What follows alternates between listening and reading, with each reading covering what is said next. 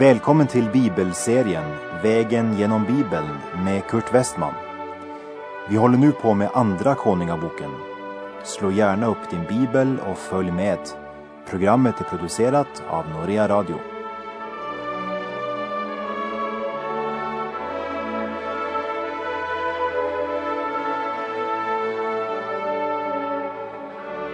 Ja, vi avslutade förra programmet med att Nordriket Israel inte fruktade Gud och inte vandrade efter hans lag. Utan när profeterna förkunnade att endast Herren, er Gud, ska ni frukta, så ska han rädda er ur alla era fienders hand. Så läste vi, men de ville inte höra på, utan gjorde liksom förut. Och resultatet blir att Nordrikets tio stammar förs bort i fångenskap till Assyrien. Gud angav tre orsaker till att det skedde. För det första deras olydnad mot Guds bud. För det andra, de trodde inte på Herren. Och det tredje, de fortsätter att trotsa Gud. Och det här det skedde medan Hosea var kung i Nordriket där han regerade i nio år. Men låt oss nu se på vad som samtidigt sker i Sydriket. När Hosea hade varit kung i Nordriket i bara tre av de nio åren, alltså sex år före Nordriket föres bort i fångenskap. För Sydriket Juda hade en god regent vid denna tid och vi ska nu fortsätta vandringen med att följa Sydrikets historia eftersom Nordriket nu är helt borta från scenen. Och enda orsaken till att Sydriket inte bortföres på samma tid det var just på grund av kung Hiskia genom vilken Sydriket nåddes av en andlig väckelse. Det är nästan otroligt att tänka på att denne Hiskia faktiskt var son till Ahas. Han som var ansvarig för att skatten i Herrens hus gick förlorad och som förde hedendomen och synden in i Guds hus. Tänk att en så ogudaktig kung kan få en sådan son som Hiskia vars historia vi ska se närmare på i det här programmet. För vi har därmed kommit till Andra Kungabok kapitel 18 och vi läser verserna 1 till och med 3.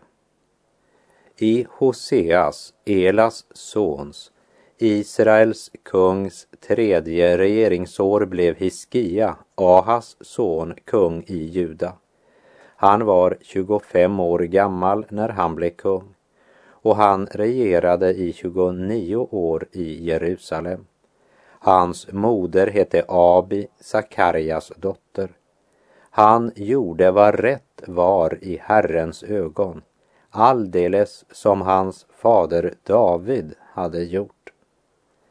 Eftersom den gudlösa Ahas fick en sådan son som Hiskia så finns det orsak att anta att han hade en god och gudfruktig mor. Hennes namn blir också nämnt här i andra versen. Hans moder hette Abi, Sakarias dotter. Och det kan du förresten lägga märke till att som regel är det bara när sonen blev till ära för föräldrarna som mors namn blir nämnt. Eljest står det bara att den eller den var hans far. Men hos Hiskia nämns både fars och mors namn. Vers 4. Han avskaffade offerhöjderna, slog sönder bildstoderna och högg ned aseran. Han krossade också den kopparorm som Mose hade gjort Ty ända till denna tid hade Israels barn tänt offereld åt denne. Man kallade honom Nehustan. Hiskia var en god regent som fick många av sitt folk att tänka om och vakna upp. Han började med att bryta ner. Ska det andliga livet byggas upp måste avgudsaltarna brytas ner. Han krossade kopparormen som Mose hade hängt upp i öknen. Den som vi läste om när vi vandrade genom fjärde Mosebok kapitel 21. Människan älskar krucifix och Israels barn bevarade kopparormen som ett heligt krucifix till minne om Guds barmhärtighet. Men så började de vända sin tillbedjan till kopparormen istället för till Gud. De glömde att det var tron som var deras räddning och inte kopparormen. Istället för att som sina fäder i öknen se i tro på kopparormen så tillbad de den. Det blev en stötesten som förde dem till fall. I Johannes kapitel 3, vers 14 står det och liksom Mose upphöjde ormen i öknen så måste Människosonen bli upphöjd för att var och en som tror på honom skall ha evigt liv. Kopparormen var en symbol på Kristi fullkomliga offer. Och det blev uppfyllt genom Kristi död och uppståndelse. Se och lev var Herrens budskap. Och den som trodde Herren och såg på ormen blev räddad. Men folket hade nu vänt det hela upp och ner och tillbad ormen. Tänk, de tände offereld till den. De var sakramentalister yttre ting, ceremoni och ritual var viktiga för dessa religiösa aktivister som hade glömt att Herren hade sagt du ska inga andra gudar ha vid sidan av mig. Den religiösa människan vill hellre ha en bild av Kristus på väggen än en uppstånden Jesus i hjärtat.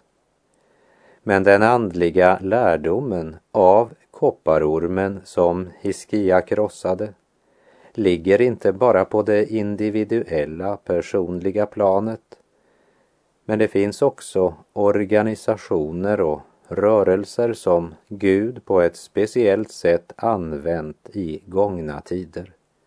Men som inte förstod när Gud var färdig med att verka genom dem. Och så började man tillbe kopparormen, det vill säga målet blev att rädda organisationen. Organisationen blev viktig. Man började tro på den och man började arbeta för den. Och så blev organisationen Kopparormen som han gav namnet Nehustan. För namnet blev också viktigt. Nehustan, det är vår kopparorm med betoning på vår. En viss metod eller verksamhetsform kan också bli till en kopparorm. Så och så måste man göra om något ska ske. Men vi ska inte tro på metoder men på Herren.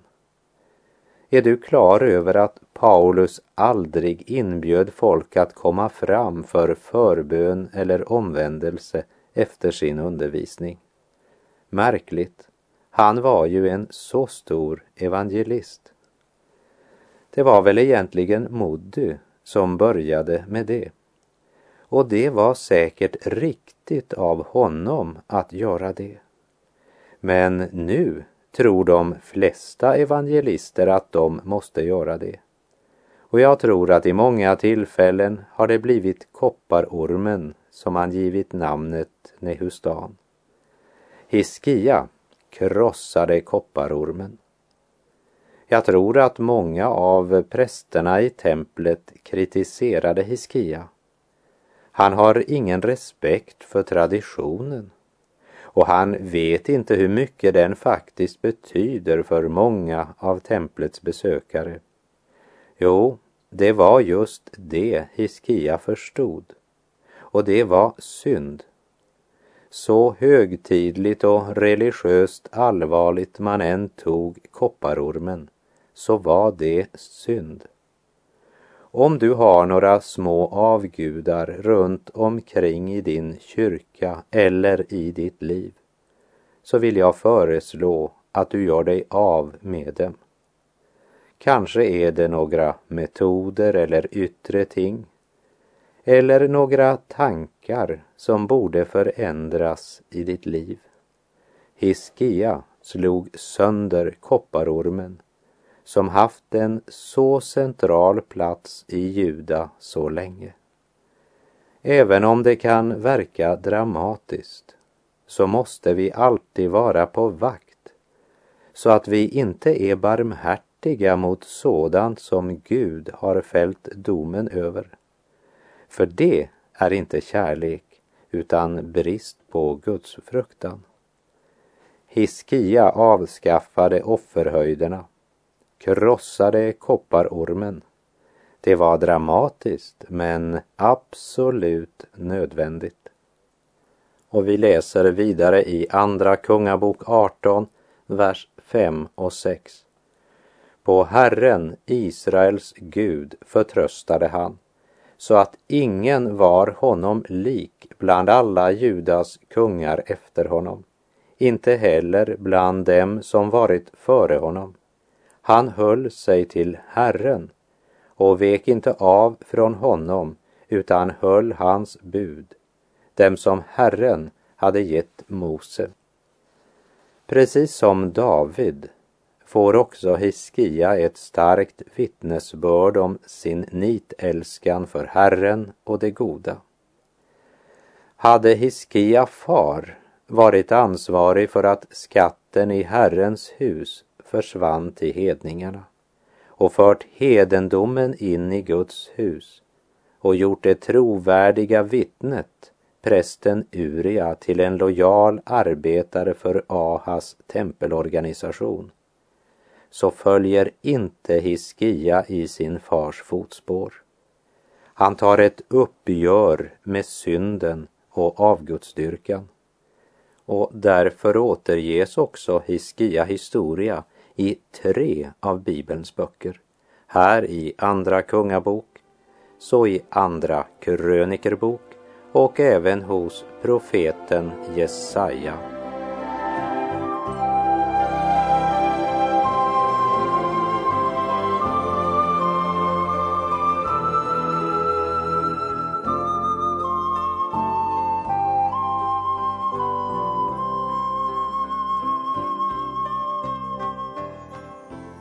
Läser i Andra Kungabok 18, vers 7 till och med 10. Och Herren var med honom så att han hade framgång i allt vad han företog sig. Han avföll från kungen i Assyrien och upphörde att vara honom underdånig. Han slog också filisterna och intog deras land ända till Gaza med dess område såväl vakttorn som befästa städer.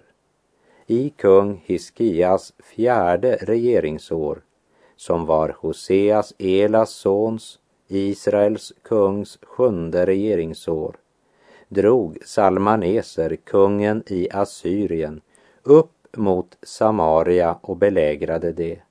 Och det intog det efter tre år, i Hiskias sjätte regeringsår. Under detta år, som var Hoseas, Israels kungs nionde regeringsår, blev Samaria intaget. Hiskia rensade ut avgudsaltarna från templet. Han gör uppror mot Assyriens kung och han besegrar filisterna. Och under det sjätte året av Hiskias regering intar Assyriens kung Samarien, det vill säga Nordriket. Nordriket besegrades av Assyrien och därmed så befinner sig också Sydriket i en ny situation.